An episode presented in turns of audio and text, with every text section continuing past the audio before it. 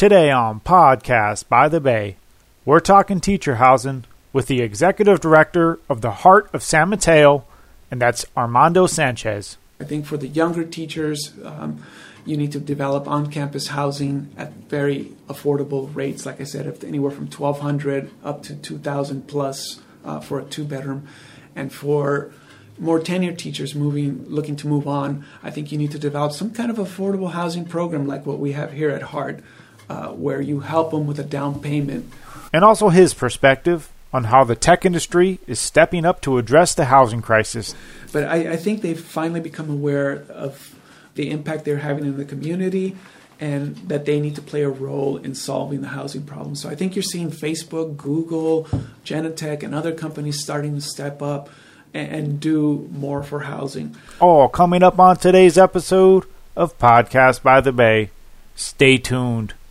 Podcast by the Bay is brought to you by Highway Soul Productions. Check us out at highwaysoul.com and in conjunction with Liberty Realty. Liberty Realty, serving the peninsula and surrounding areas since 1986 for all your real estate needs.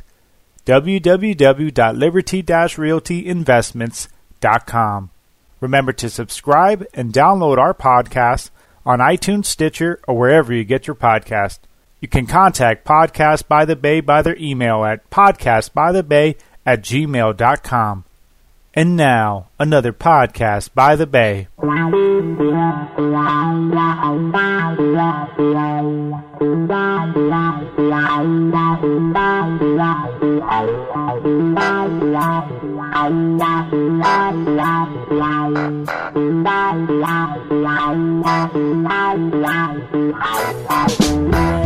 Okay, welcome to Podcast by the Bay. This is Andre. And this is Patrick. And welcome to another rendition of Podcast by the Bay. We thank you for being with us, and we thank you for downloading this episode and for spreading the word to all your friends. We definitely appreciate it. And so today, we're going to get back to some of the issues that are affecting us all, and some of the issues that are affecting our region, our local level, and actually our statewide. And so today's issue we're going to talk about is teacher housing and really the overall housing issue, but really focusing on teacher housing. And we have a wonderful special guest that Patrick was able to interview, and that's uh, the executive director from the Heart of San Mateo, and that is Armando Sanchez. So, Patrick, what is going on with the teacher housing right now? Why are we talking about this? Why is this such a big issue? Well, you know, Andre, it's a big issue um, um, with teachers. As you know, uh, it is a crisis right now on the peninsula with one bedrooms running anywhere from 3,000 to four thousand dollars a month. Um, a school teacher's income, um, a starting teacher might be forty four hundred dollars a month.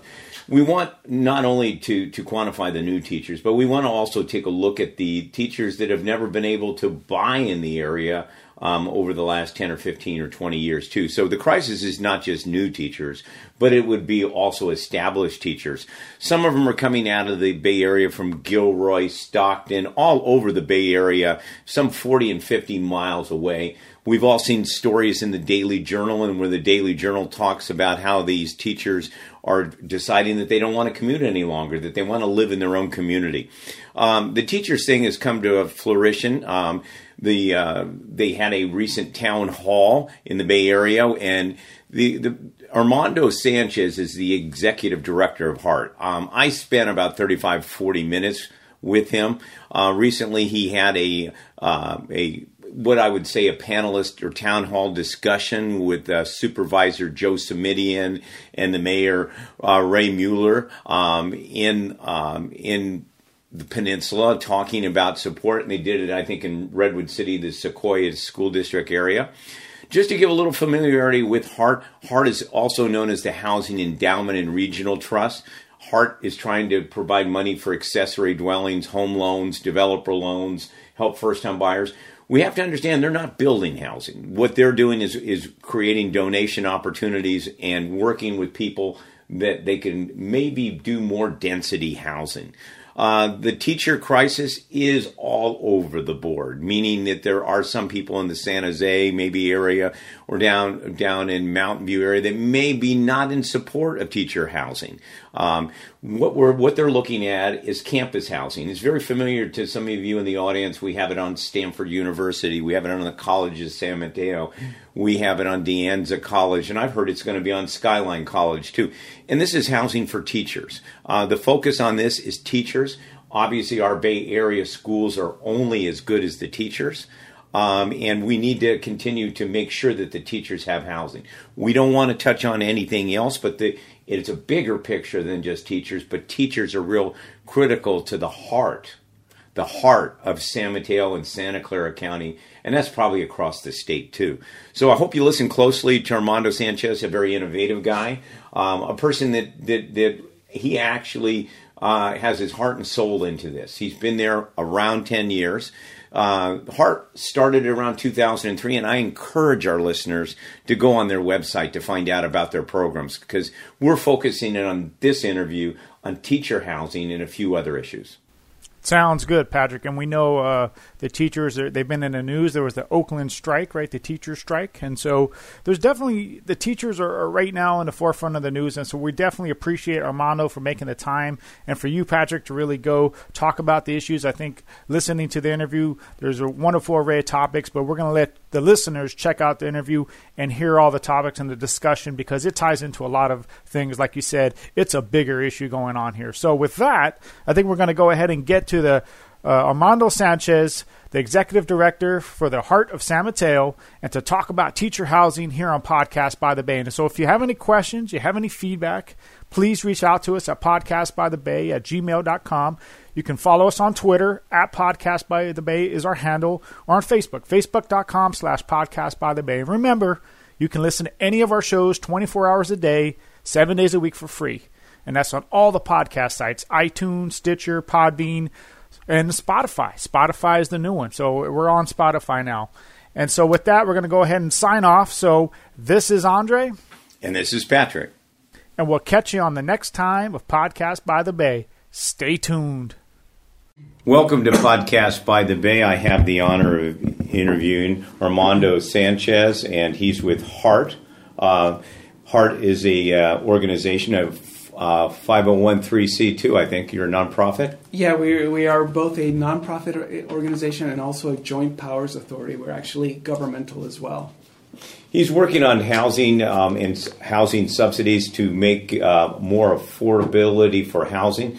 Why don't you tell them a little bit of background about yourself and how you became the director for Heart? Um, so I, have been the executive director of Heart for three years now, and what we do here is we provide uh, pre-development financing for major uh, the development of major affordable housing projects, anywhere from 40 to 150 units. Uh, we also have a small first-time homebuyer program that's uh, earmarked towards uh, working class uh, families. The Census Bureau in 2017 says San Mateo County has approximately 771,410. I don't know how accurate the census is, but mm-hmm. it's what we use as a barometer. Um, it's ever expanding. I think currently we're probably pushing a little over 800,000 um, in in California, or at least in San Mateo County.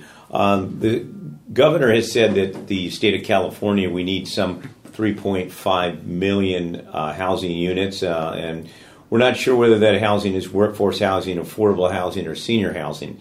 Uh, tell us what you're doing here, Armando, in San Mateo County to help relieve some of the pressure for developers and for first time home buyers.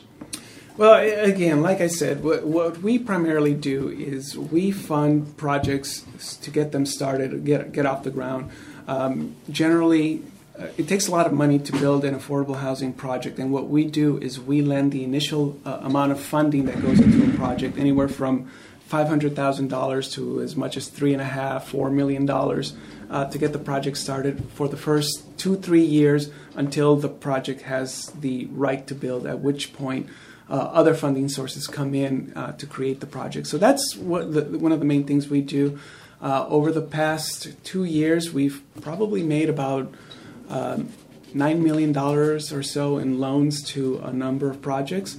So we've been pretty active the last two years since I've started. In terms of first-time homebuyer programs, it, it is uh, if you think back to the pre-bubble when you used to be able to get a first loan and then a second piggyback loan. That's essentially what we do, but with much more rigorous underwriting um, process. So we help people who don't have a down payment buy a home, uh, and then they usually refinance and pay our loan back within three to five years. So we play a, we, we play a small role, but I, I, in such a housing crisis as we have, I think every role is critical, and our ability to advance as many as 200 units a year um, is something that would that is absolutely helpful to those people who uh, benefit from it.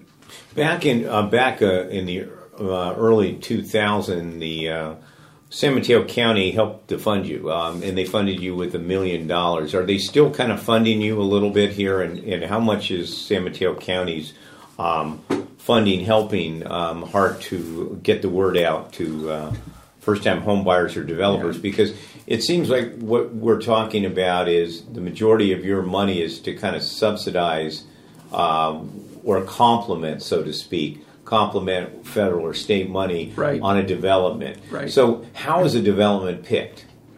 Well, eh, generally, it's picked by need and by how many units are being produced. So, what, what happens right now is uh, you- we have a trust fund with a certain amount of money, anywhere uh, from, depending how many loans we have outstanding, anywhere from $3 million to $10 million available, depending. And so, what happens generally is a developer says, We have this project, we want to advance it, uh, we need some money to uh, really get, get it designed and get it through the process through the city. Can you help us? So that's how they get picked. It's not if they were com- right, to date we have not had an issue that uh, funding any project that comes to us. If we had s- multiple projects coming in and we only have a lim- limited amount of money, then we would obviously pursue the ones that have the most units at the most affordability.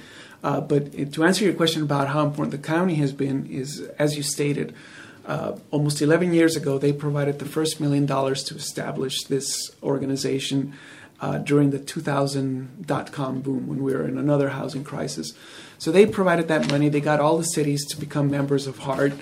And to this day, the county continues to be incredibly supportive with the passing of Measure K. They allocated $5 million to us for seven years uh, to make loans on it. We've already loaned that money out, and it's come back, and we're working on getting it out a second time. So uh, the, the county, along with many other cities, have been tremendously helpful. Uh, the city of Colma recently.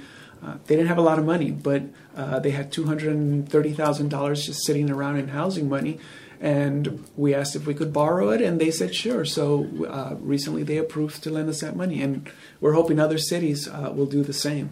Well, you know, we uh, we talked earlier uh, about how the uh, city of San Mateo and other cities had first-time affordable programs.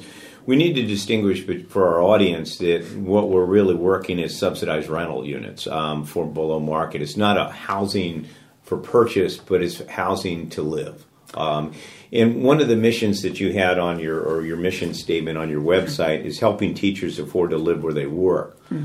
I, I know we want to focus on teachers for a little bit. Um, um, and if it, and I think on your website you quoted a teacher making about forty four hundred a month. Um, and when you do the old vernacular, and I've been in real estate for forty years, uh, we always used to say when you buy a home, you, should your principal, interest, taxes, and insurance shouldn't be more than one third of your income. Right. The reality in my industry is that 45 to 50 percent of your income is going to housing. Um, but the, the difference, obviously, from the home ownership is they get a tax deduction. They can Right. deduct property taxes, interest, and, and some closing costs too. So the school teacher that makes 4,400 a month gross, by the time they net everything out, they're probably going to be netting around probably a little bit less than three thousand dollars. So, do you have any barometer on what do you think a teacher could afford? Um, we, and I want you to talk about a couple of the new developments which we were talking about, whether it was in San Bruno or South San Francisco or Daly City. Is there any numbers out there? And what what is your feedback on so-called developing campus type of rental units? So, you know, teachers like the rest of society um, are not all the same. There, there's a, gam, a huge gamut between where a, a, new teacher just starting out is and where a more tenured teacher is in terms of their career and their income. And, and so you have a situation where new teachers coming in with one year, two years experience really need very cheap, affordable housing because their salaries are extremely low. They need to be able to rent units at somewhere between one thousand, uh, twelve hundred dollars for a one bedroom if they're living alone. And if they have a family, they, they need to be able to afford a two bedroom for a kid, uh, for their own child, at somewhere around eighteen hundred um, or so, two thousand dollars for a two bedroom. Uh, more tenured teachers have a different need. Uh, they probably have a stable housing situation um, that's probably getting more expensive if they're renting, and they probably want owner an ownership opportunity. So they have more money, and they're looking for a different type of product and assistance. And so you have to tailor the need for each of those teachers. I think for the younger teachers. Um, you need to develop on-campus housing at very affordable rates. Like I said, anywhere from 1,200 up to 2,000 plus uh, for a two-bedroom, and for more tenured teachers moving, looking to move on, I think you need to develop some kind of affordable housing program like what we have here at Hart, uh, where you help them with a down payment. Um, there's new models being developed out there somewhere. Um, actually they're not new; they've been used in the past, but they're uh, they're being revived, which is um, equity sharing uh, opportunities and, and, loans. So you need to look at, at, those types of products to help those teachers that can. Um, get permanent, secure ownership housing and help the younger teachers with more of the on campus. You know, you bring up a good point. As I mentioned uh, to you, I do teach in the Sequoia School District there's a thing called paraprofessionals, and these are people that work with kids with special needs or people with mm-hmm. challenges in the language. Um, do you think we should incorporate the paraprofessionals? Because obviously, you, you, made a very good point of saying there's probably a lot of teachers already that are senior teachers or journey journey people that have been there 20 or 30 years that already have their housing. Do you think we should also open the doors to some of those paraprofessionals to be able to live if the campus housing is successful? Uh, absolutely, and um, I, I, think that's what districts are doing. It's it's not just for teachers; it's for paraprofessionals. It's also for um, other administrative st- uh, types of staff, whether it be custodians or office workers. So uh, they're looking at the big picture. Yeah, they're having a hard time attracting employees, not just in teachers, but in other levels as well. So they are being included in the conversation in terms of on-campus housing. Well, that's great to hear. You know, um, as we all realize, Stanford University, College of San Mateo, and De Anza College have been very successful with doing some type of campus housing for professional people like teachers and professors. Right. Um, maybe that's somewhat of an example of how we should look at maybe some of the new development. I don't know if the uh, I know the plans are in the infancy state within Daly City, whether it's Serramonte's yeah. campus or whether it's a middle school in San Bruno um, or something in Brisbane. So, how do you think that um, those models could fit into uh, the current situation? You know, I, I, do have to give a lot of credit to both the college district, Barbara Christensen, who initiated those programs, you know, many, many years ago, and what Stanford has done. Uh, because I think those models are the way to go. I, I think they are the model that's being uh, looked at by some of the districts, like the Pacifica School District, which we recently helped. Uh, what's going on in Daly City at the Jefferson uh, I, I, always get confused between the elementary and the high school district. They have the same name, uh, but both of those are pursuing the project. One of them is a slight hybrid of that same College of San Mateo model, and the other one's a little bit different. But um, those models worked for. If you talk to the College of San Mateo, they will credit their ability to provide housing as one of the reasons they're successfully have quality professors there. And so I think our school districts um, up and down the county and throughout the Bay Area need to follow suit uh, because it is very successful and, and it works. Well, you, if we were talking, the model with Stanford um, is Stanford retains the land uh, and the existing um, structure is owned by the, the teacher, the professor, and they, they hand it back either to Stanford University or they sell it to someone that is going to use it. Stanford is, my understanding, going to build 10,000 units of some type of housing coming up, or they're in the development of it. Mm-hmm. Um, Facebook and Google and Apple and all have talked about campus housing. Um, do you think in the campus housing role that, that there should be some some type of home ownership? Um, yeah, you know, I, I, think it's very complicated to do home ownership um, for school districts and for many others because if the employee leaves uh, the organization where they're, they're, they're relying on the organization for their job and their housing, and if they leave their job or are fired or something like that, it really creates an awkward situation. If you own the unit, you're not just renting it. So how are you going to be forced to leave it uh, anyway, even though you own it? So it is a bit of a complicated model. Uh, perhaps it works better at Stanford, where you have these tenured professors who are, you know, very likely going to stay there for a long time, whereas I, uh, you know, I think. Um, public school teachers might move around a little bit more. Maybe they don't, but they might. So I think it is complicated. I think it would work better on an off-site location. And like I said, I think there are other models uh, where you could provide first-time home buyer loans to them and help them um, buy an open market. Where if they stop teaching at your school, it's okay. Uh, they don't have to move out. They might have to refinance their loan, but they don't have to move out. And so I think those types of programs would be much more viable for ownership than trying to provide ownership housing on a school campus um, where I think it's better suited for rent for younger teachers who wouldn't mind living in a more um, dense uh, housing. Well, we used to have a model, and, and, I know that you're aware of, like in the city of San Mateo, in certain cities, where each development would build affordable housing, um, and it could have been the, the over 55 mm-hmm. um, or first time home buyer, and we have projects over here off Pacific Boulevard in the Laurie Meadows area, which the city of San Mateo basically said you can get in with 3%, you, you hit the medium income or you hit the age bracket, and you have to sell it back to somebody that's 55 or you if you put it on the open market you have to give so much of the profit back to right. the thing.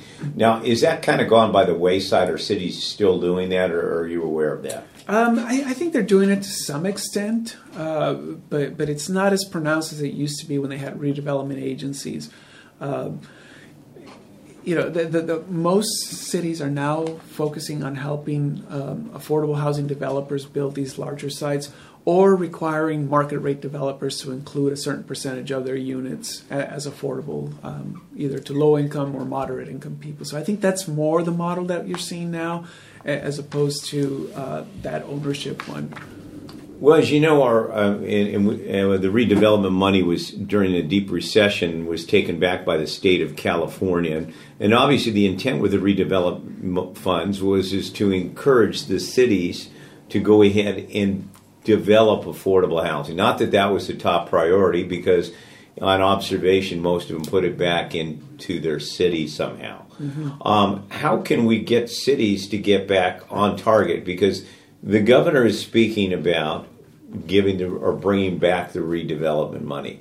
Um, as you know, under Prop 13, some of the cities had to go back and sue the state or put a put a uh, a bill law on the books to get that money back. Yeah. So we we're, we're, very we do have the rainy day fund. Um, I think we're excited that the new governor wants to hold on to that, not spend it. What do you think we can do? Um, so, and do you think the cities should have? Um, the governor calls it the, uh, or the people call it the carrot and stick approach. Um, and, and basically, the stick approach basically is saying if we bring the redevelopment money back or housing money from the state, we're, we we first of all want you to build housing, and if you don't build housing, we'll take the transportation money away. Mm-hmm. So, what do you think of that? Well, look, um, for, starting with redevelopment, okay. Um, I, I, I, don't think redevelopment is realistically going to come back because the way redevelopment worked was that uh, the tax base was frozen and everybody got their share of taxes, and any new growth in the tax from a property being generated was going to go towards the redevelopment agency. So that means school districts would again have to agree to forego all that income, and I just don't think uh, we're in a position with the, the, way education is a priority and needs funding that school districts can ever agree uh, to forego their money. I don't think special districts like the Harbor District and many of the other districts that um, did not get tax increases when we had redevelopment are going to be against it. So I, am not incredibly hopeful of that coming back. Uh, what is go- going to happen is that cities are now have um, linkage fees on commercial development, linkage fees on affordable housing, or requirements that a certain number of units be um, made available at lower to lower income people or moderate income people. I think that's where the real future is in terms of what cities are going to be doing. Uh, in terms of the carrot and stick, you know, um, I, am not qualified to talk about the stick portion. I, I, think the carrot is where we are. I think cities recognize the problem is there and they want to do something about it. Uh, the state was not forcing them to pass inclusionary or forcing them to uh, pass linkage fees. Cities did that out of their own uh, desire and their own uh, realization that the need is there. So, you know, perhaps there are some cities where you need that stick uh, for sure. But I can tell you in San Mateo County, the vast majority of our cities have passed linkage fees and other inclusionary housing and are deeply concerned about it. Where um, I, I, don't know if it's that stick is needed in our county. Well, there there is things. I had an opportunity, as I mentioned, to interview 16 mayors on the peninsula, and they all have different housing policies. So no one really has one formula they're doing. I, I happen to live in a town called Foster City where we do 20% affordable housing. Um, and sometimes that word can change to workforce housing. So, with the disparity, uh, one city may do it project per project or 10% or 11% affordable housing. How do you think we can change that narrative? Because um, obviously, each city is acting independently, which is good, and we're all here in it to solve it together. Should there be a percentage of housing development on on a development in a, in a city based on the units or the square footage? You know, I, I actually used to before I came to Hart. I used to work for uh, cities and redevelopment agencies, and the, the, this um, this notion of one size fits all is it doesn't really work. I mean, even within one city, um, projects different differ. You know, one of the philosophies I have working for cities is that you don't ever want to kill a housing project. You want to get affordable housing money or units out of it, but you don't want to kill an, a, a, market rate project. So we would often negotiate with the developer. You know, we brought in other f- people who knew even more finance than I did, and we'd figure out what was a fair amount that everybody could live with, and we would um, do that a deal in that way. So you know, is 20% the right amount? It certainly could be for some projects, maybe even 30%. But um, in some projects, you run the risk of killing the project or stalling it significantly for a number of years if you ask for even 5%. So um, I, I, think um, you can have one. I think you, we need to let our cities figure out what works best for them. And even the, within that parameter, they need to be able to negotiate with developers and, uh, you know, hit the sweet spot make things develop, uh, but don't kill projects. You know, I think that's a, that's a great comment. Um, with that said, as being in real estate for 40 years, one of one of the major things is being able for the developer to make some money. Okay, mm-hmm. so obviously on the the units that are below market rate or subsidized somehow, uh, the developer's not making as much money. Right. Um, we seem to have a, uh, a uh, desire for people to put money up. So I would think that you could build more affordable units if we had the developers either tax credits or some type of subsidy that would allow a higher workforce housing. Um, obviously, the, the, the, factor for any development is the square footage, the number of mm-hmm. units that you could put on too.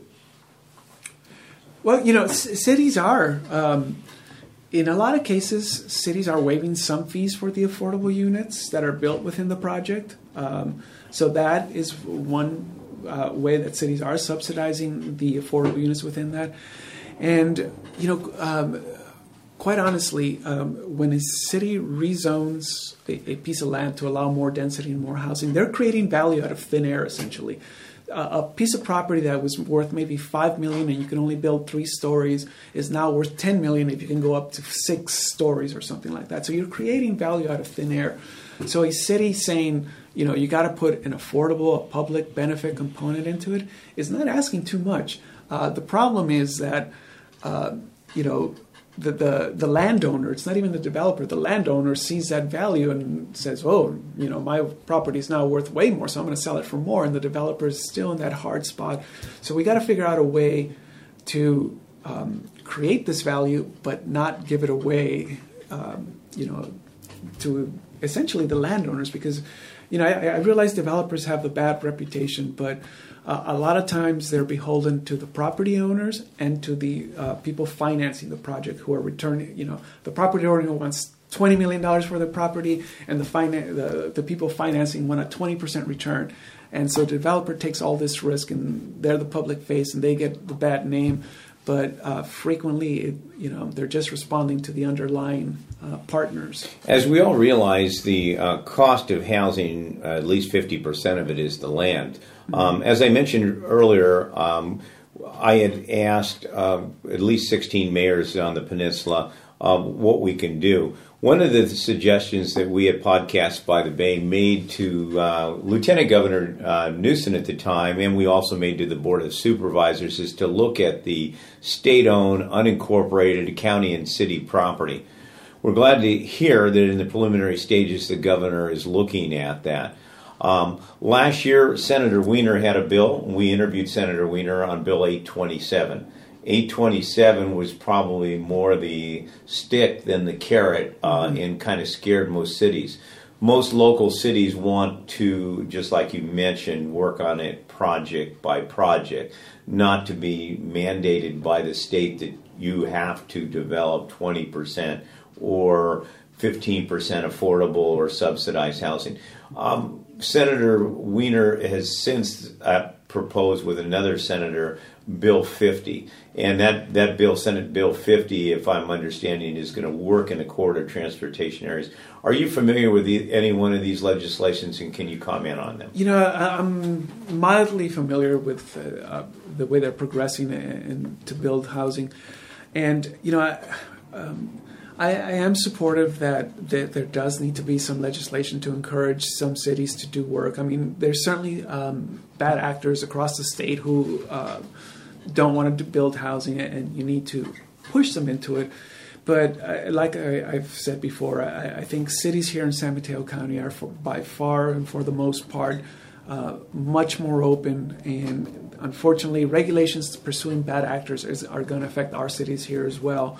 Um, but I do give them a lot of credit here in our city for, for uh, the work they've done from linkage fees, inclusionary housing, uh, and other efforts they've done for it. Can they do more? Of course they can. Everyone needs to do more, but um, I, I, think you'd get more cooperation out of San Mateo County cities with um, uh, incentives rather than sticks. Well, how you know you guys represent probably based on my analysis anywhere from five to maybe ten percent of of, of uh, the funding to help right. things go, go. How do you think, uh, in predominantly the money right now uh, on this uh, first time homebuyer program or affordable rent thing is pretty much coming from the federal and state? Is that right? And, and how does that balance out? Is that how much is coming from the federal approximate, how much is coming from the state? You know, tax credits are the the biggest portion uh, of what goes towards developing affordable housing, and, and so they are a huge percentage. I, I think the next um, level of money is probably the private sector uh, uh, that brings in additional um, construction loans and things like that, and, and, then you come down to the local level. Um, you know, in the old days when we had redevelopment, it didn't take a whole lot of money. I mean, it was a whole different world. Prices were cheaper, uh, construction costs weren't as high. So a city could get away with anywhere providing 5% in local funding uh, in order to make a project. Uh, that percentage has gone much, much higher. I, I think cities who want to develop an affordable housing project now have to put a minimum of five to ten million dollars into a project to get it going. So uh, that percentage is obviously gone up to 20% or more in local funding. So the, the world has changed dramatically. It is more expensive to build housing, uh, 500, 600, maybe even $700,000 per door of affordable housing to build one.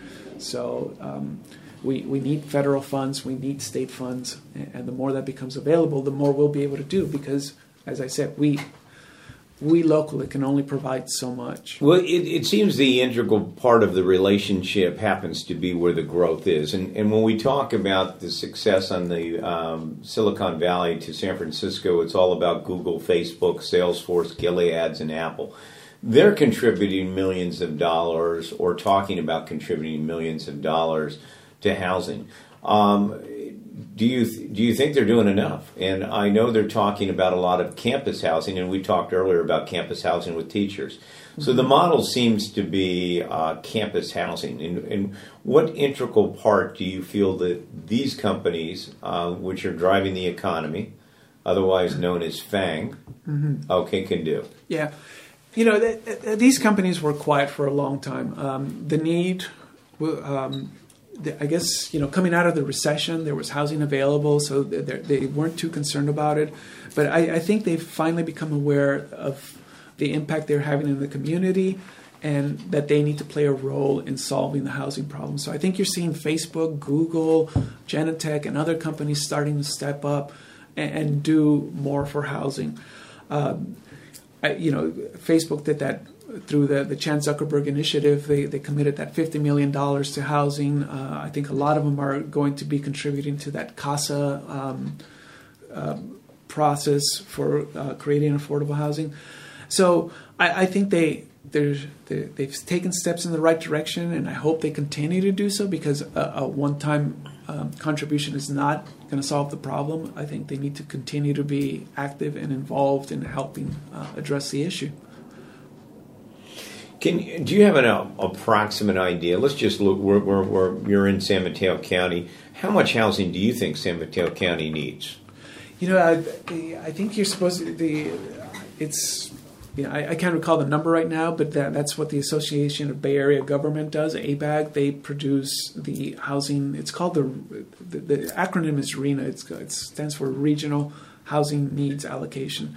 So they do the actual study of how much housing is needed by each county and by each city within that um, jurisdiction. So, you know, I, I, don't want to quote the number because I don't have those off the top of my head. Um, but if you look at ABAG and look for RHNA housing, you, you'll be able to see what the expectations are for each city and each county to produce in terms of housing, and it's a lot. it, it's um, it's a tremendous number. You know, as I mentioned earlier, and, and, the uh, governor, uh, lieutenant governor, and quite a few leaders back there in Sacramento said that the uh, amount of units that we're behind statistically is 3.5 million. Mm-hmm. Um, the unfortunate thing with that figure is we really don't know how much we need for senior housing, first time housing, moderate to low income. Um, so, do you have do you have an opinion on that at all? I know I'm not trying to pinpoint you because yeah. we're, we're narrowly just talking about San Mateo County, which encompasses about 800,000 people. Oh, boy, you know, it, it, it's um, we definitely have an aging population with the baby boomers um, retiring, or most of them getting retired already, or getting clo- much closer to retirement. Um, you know, I, I don't want to get on a soapbox, but we have very inefficient um, housing utilization in, in our county. Uh, you have seniors li- living in big houses um, because they can't afford to move because it's too expensive to buy something new or, or, or many complications. They rather age in place. And, so, and then you have younger families and uh, people who want to form families who need that housing, but cannot afford it and cannot live in it. So we, we have a, a, a disconnect in, housing that we have. So we absolutely need senior housing. We need senior housing for uh, low income seniors who are renting and are getting priced out and are spending huge amounts of money uh, of, of their housing. So we need housing for them, but we also need to create housing opportunities for seniors who live in these bigger homes to move to these uh, better fac- facilities that are more accessible, closer to shopping and transportation. So then, well, part of the, part, being part of the baby boomer generation, I'll tell you that what's happened with the housing they don't want to move is because they don't want to pay taxes and they love the Bay Area.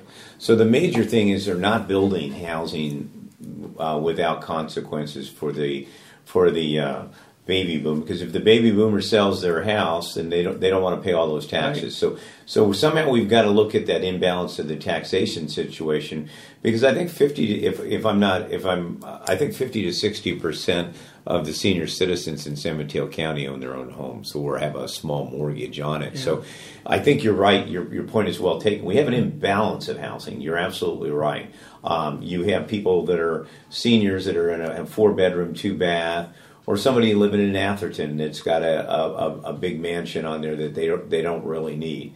So we have an imbalance on housing, but I think we also have an imbalance on the tax system. Everybody's enjoying the economy while it keeps going up in value, but nobody wants to pay taxes.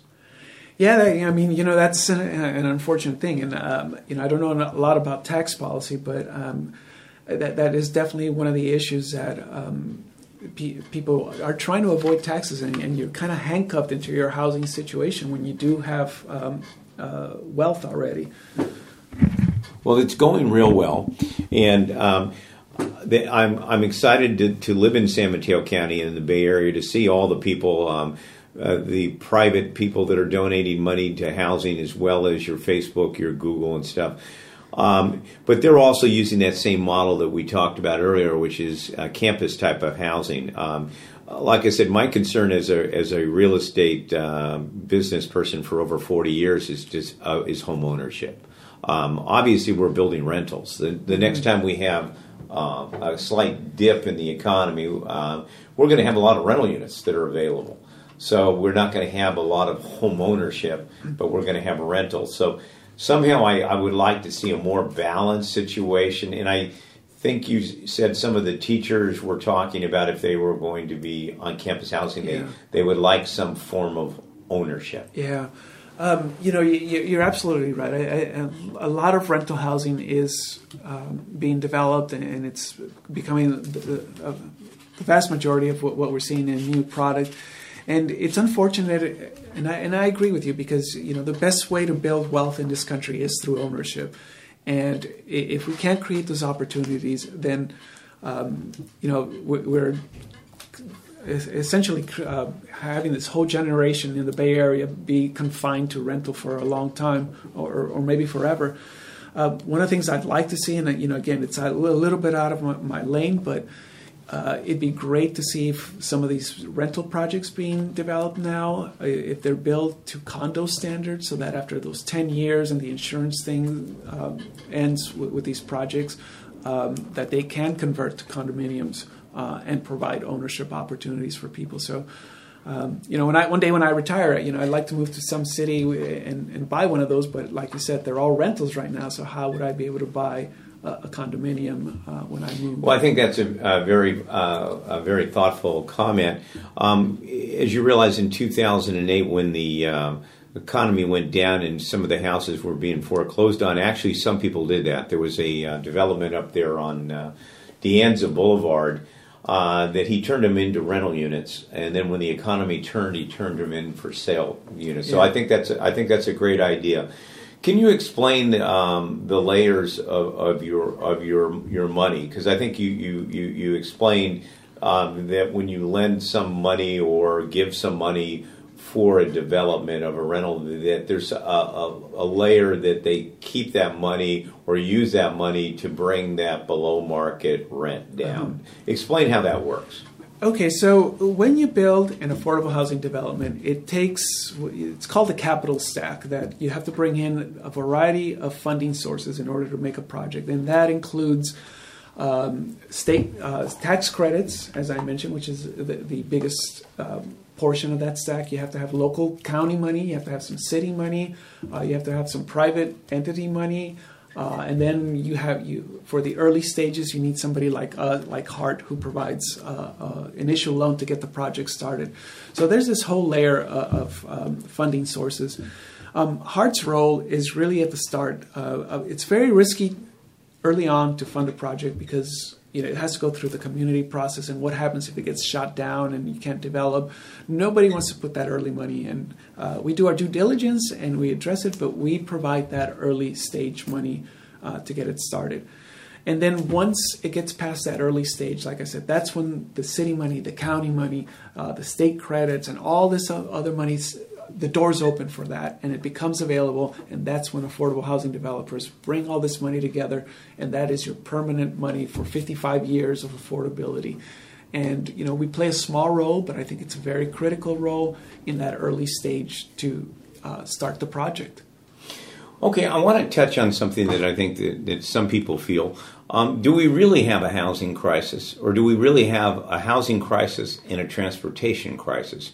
Um, if, if, if we assume that 35 to 40 percent of the people that come into the uh, Silicon Valley, San Mateo County, and San Francisco are coming from outside areas, um, and is it the inefficiency of our transportation system to get them out?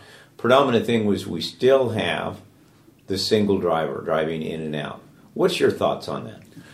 Um, we definitely have a transportation problem. We have a public transit problem, uh, and we have a housing problem, and, and they're um, they're linked together. It, it, it's it's impossible. Um, you know, we have to build more around transit housing. But just like I said about um, seniors living in, in these big homes, I think we also have to have a mindset as individuals and be more willing to have a little bit of inconvenience for the greater good. Um, you know, I used to. I live in San Francisco, and I used to commute here to San Mateo, our office by Hillsdale, um, every day driving, single driver like everybody else. The traffic became unbearable. I now take BART and Caltrain here, and it takes me longer. Uh, but you know, at first, after being inconvenienced, feeling inconvenienced doing that, I now love it. I wouldn't go back to driving. It takes me 15 minutes longer, but I arrive at the office refreshed. I arrive at home refreshed because I'm not stressed out from that.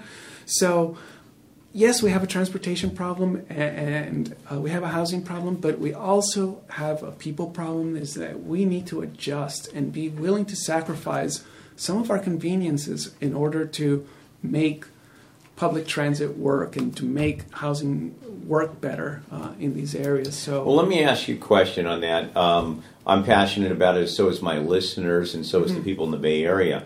Uh, San Mateo County has a Clipper card, and that's probably the only real big success we're talking about. I have yeah. a Clipper card, and I use public transportation as much as I can. When I interview Senator Wiener and, and uh, Assemblyman Chu, I went in and took uh, took the BART.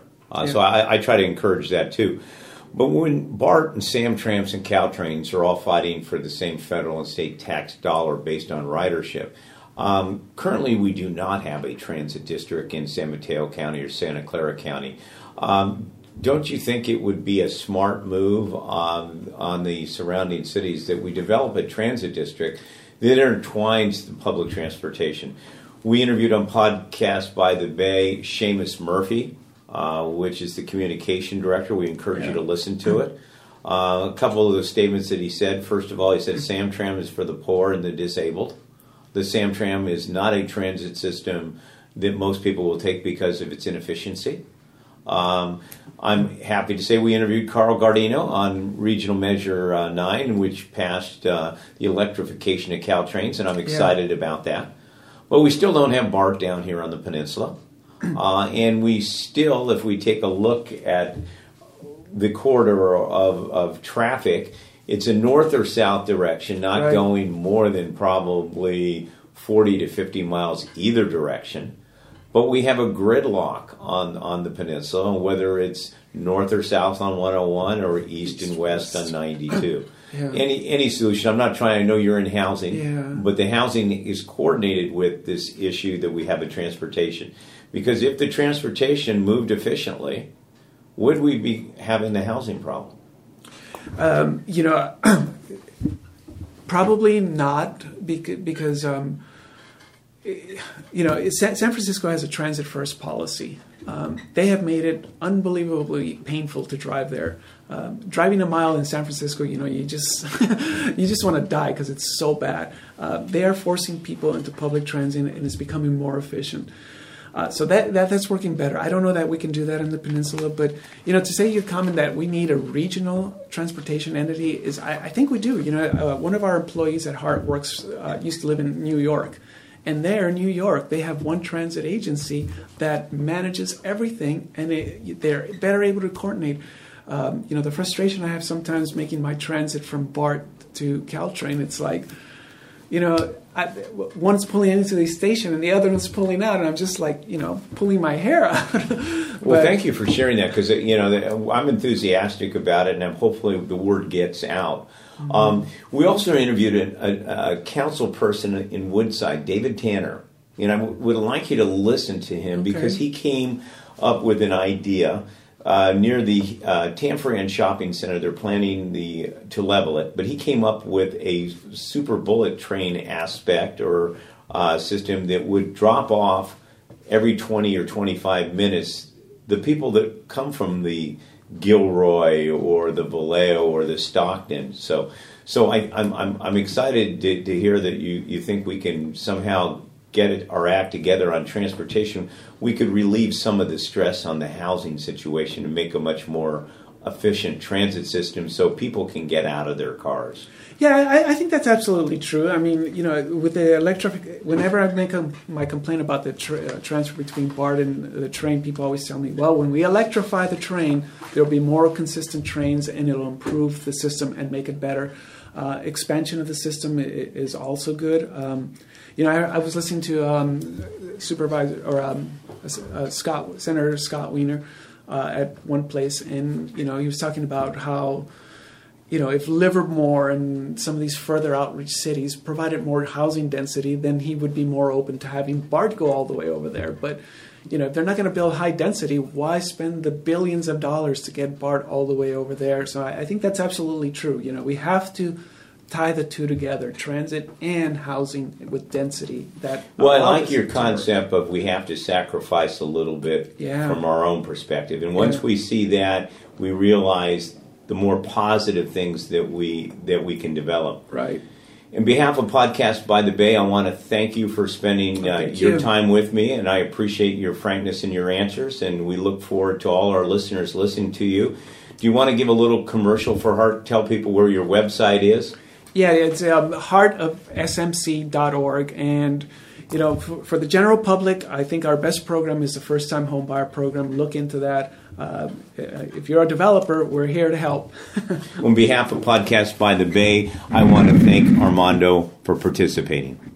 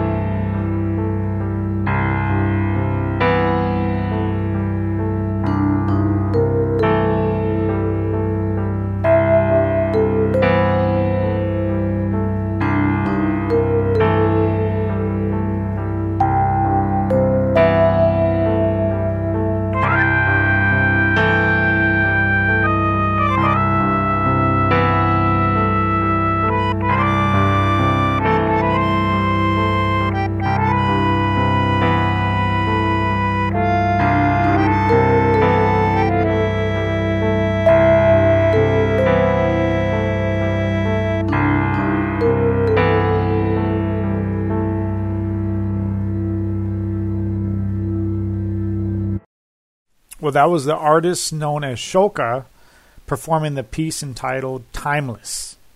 And you can find out more about the artist Shoka on the Highway Soul music page at highwaysoul.com. All right, well, thanks for listening. And you can always check us out 24 hours a day, seven days a week on any of the podcast sites Podbean, Stitcher, iTunes, and Spotify.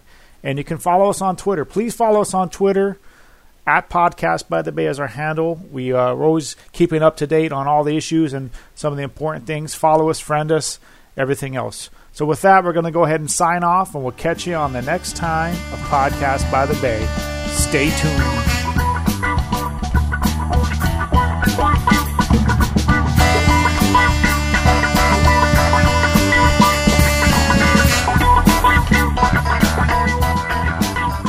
Thank you for listening to this episode of Podcast by the Bay. Podcast by the Bay is brought to you by Highway Soul Productions. Check us out at highwaysoul.com and in conjunction with Liberty Realty. Liberty Realty, serving the peninsula and surrounding areas since 1986 for all your real estate needs. www.liberty-realtyinvestments.com Remember to subscribe and download our podcast on iTunes, Stitcher, or wherever you get your podcast. You can contact Podcast by the Bay by their email at podcastbythebay at gmail.com. All material is property and copyrighted by Podcast by the Bay, but does not necessarily reflect the views of Podcast by the Bay. For sponsorship opportunities, please contact us by email at podcastbythebay at gmail.com. Stay tuned.